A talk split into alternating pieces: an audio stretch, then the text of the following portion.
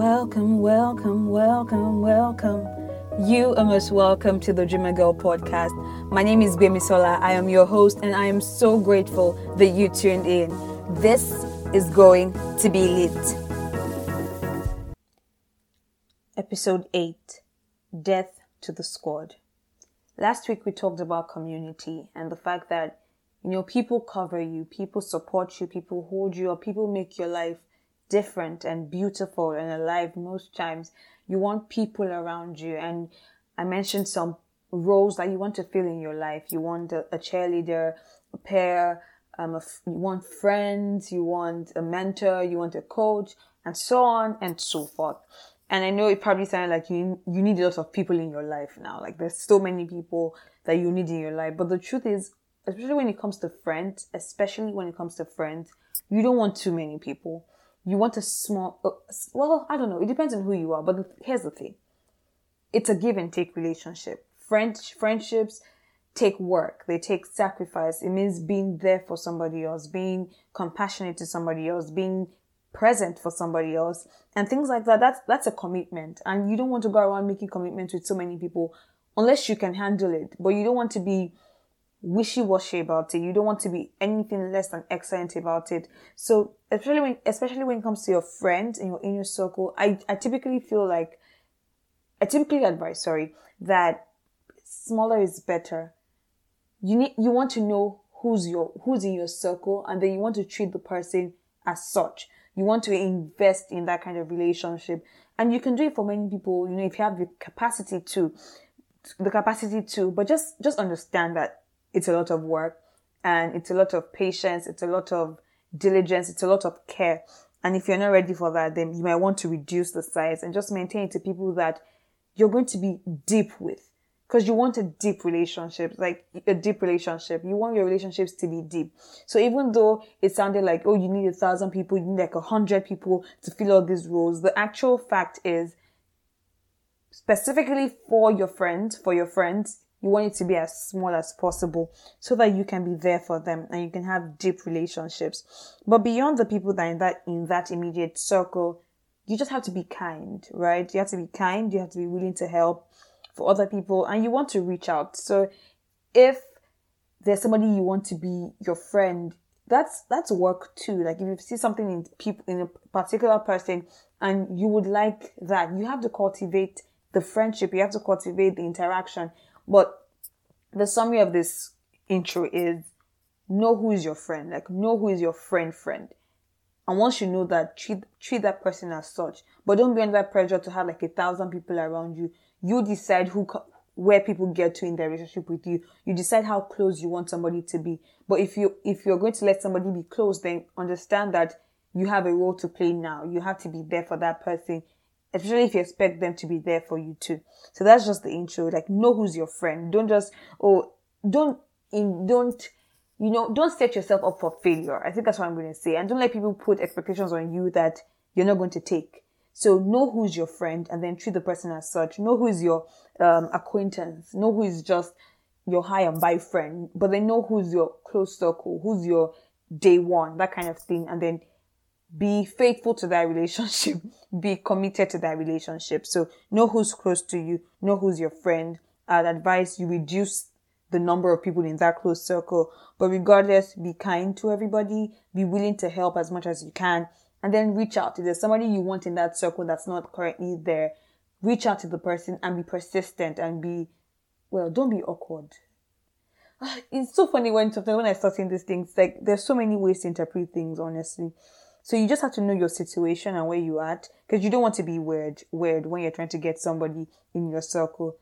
But regardless, friendships take work, friendships take sacrifice, friendships take putting somebody else above um, yourself. And that's not to say discount yourself and you know don't don't listen to your feelings, don't don't pay attention to yourself. It just means that it's not going to always be about you. And I think that's the perfect in you know, the perfect place to slide into the topic for today. So the theme for today is death to the squad. And I came across this proverb that says, a greedy and grasping person destroys community. And when I saw that, it really got to me because when you're in a community, and I'm going to limit this one mainly to friends, not not like your cheerleaders, not like your um your coach and your mentor, because typically they're people that that are ahead of you, so they're technically not friends yet, at least not at the beginning. They're more like people that speak over you, speak into your life, people that give you advice, so like people above you in a sense. But when we're talking about friends, that people that are in your circle, people, your peers, people that you know, probably in the same age group, probably going through the same things. And when I saw this, a greedy, grasping person destroys community. When I saw that, it just got to me because sometimes th- different things are happening in your community, especially when you are all in that space between where you are and where you want to go. People are going to get jobs that you wish you had. People are going to get opportunities that you wish you had. People are going to find the love of their lives probably before you do. And when it's distant, you know, it can be envy, it can be alright, it can be, okay, well, it's far away. You can still go on a trip, but it's far away. But then what happens when it's in your circle? What happens when it's in your community? What happens when it's in your friendship? And that's where a greedy and grasping person destroys community. If you're always about you, if you're always about everything being about you, if you always want to be the star of a community, of your friends, of your circle, like the star in your circle, the star in your community, then you're going to destroy the community because a greedy and grasping person destroys community. If, if it has to be you, if you, if the spotlight has to be on you, then your, your community won't be strong. There's no way to deepen that kind of relationship. There's no way to, what you're looking for is a fan club. You're not looking for a friendship. If you want it to be about you every single time. And sometimes it's important because it's important when you're young to to get those things locked down. And there's all these things about getting mature, really understanding what's happening in other people's lives and giving people room to shine. Community is about, you know, you're you're the star today. I'm the star tomorrow. She's the star next tomorrow. We are will all eventually become stars in our own right. But there are seasons, there are cycles, things change, people evolve, people get the doors open for them before the door opens for you. But if you're always about you and how you are the one that must have the most success in the group, you must be the one that must have, you know, good news every time. You must be the one that things are happening for every day, every time. You're going to ruin the community and you want to know that. And, you know, that's just one part of what, of things that could ruin a community. Another thing is like when you're not being honest like if, if you say somebody's in your close circle, but then you never share anything, you never have discussions, you're never um, honest about your feelings, you never communicate things, you're going to mess it up. When you don't communicate expectations, then you have no right in a sense to be angry when they're not met. Like if coming, if an expectation is not communicated, then don't be upset when it's not met. And it's a mature thing to know that if you're in a friendship, if you're if you're building a strong community, then there's going to be a lot of talking. So if you're not ready to talk, if you're not ready to be there for people, if you're not ready, ready to say what you feel, now this is big for me because I typically don't like talking. Like I don't like, I know, I know how funny that must sound because I'm constantly talking on these episodes. But what I mean is I don't like confrontation. I don't like, um, you know, this is how I'm feeling. I don't, I don't like what you did. Um, I don't, I don't appreciate what you said. Things like that. And so I had to learn that if I was, if I was going to keep being that person, like if I was going to hold on to my tendency to not communicate, then I had to work on discussing with myself and getting over things. Because if someone upsets you and you're not ready to have a conversation, and this is, I'm speaking specifically about your community and your friends, because when you start building, when you start building such a tiny, a small circle, a close friendship, you give people power to hurt you. Like this, if this, if you have a close circle, if you have a small friendship, you start feeding off that energy. Like anything that they do will get to you because now they're close. Now you brought them in. And so I had to tell myself, I had to have the conversation with myself that if you're not willing to communicate and say, okay, this is what went wrong, then you have to be able to go back in your own closet, in your own corner and deal with it personally because you cannot be venting for people that you won't communicate with the, the whole point of having an inner circle is people you can share your feelings with and people whose feelings you can receive. Like when they want to share their feelings with you, then you must be willing to receive. It's give and take. It's like the whole love relationship and the, the things we talked about for a love relationship in the episode on that thing called love. And so relationship killers, if you're building a community, you have to watch for the things that can ruin your friendship. And one is like being greedy, being the grasping person that you you want to be the star. I think I should just say it straight out here. You will not always be the star. That's it. It's just a fact. It's a fact of life. Because somebody will always be prettier, somebody will always be more successful. It doesn't mean you can con- constantly strive towards excellence. It doesn't mean that in, in some moments, in some seasons, you won't be the star. But everything, it's a cycle. Things are turning, wheels are turning, things are evolving. And so you must understand that like the world does not revolve around you. A person who constantly lives with the world revolving around them cannot have a strong community because you're going to destroy the community. Another thing is you have to be ready to apologize. And th- that goes back to communicating too. But then when I first took that down as a note um, to talk about, I meant that I was thinking in terms of like when you ghost somebody in a sense, like when you haven't said hi to people, when you haven't maintained a connection and now you need that connection and the person is not having it. Like the person is not ready to just forget that you ignored them and you, or you, you didn't check up on them. Then it comes with the responsibility of growing up to say, well, I'm sorry. It comes with the responsibility of chasing after your dreams to be willing to apologize, especially on the journey there, to be willing to say, you know, I didn't do that well and to work on making it better.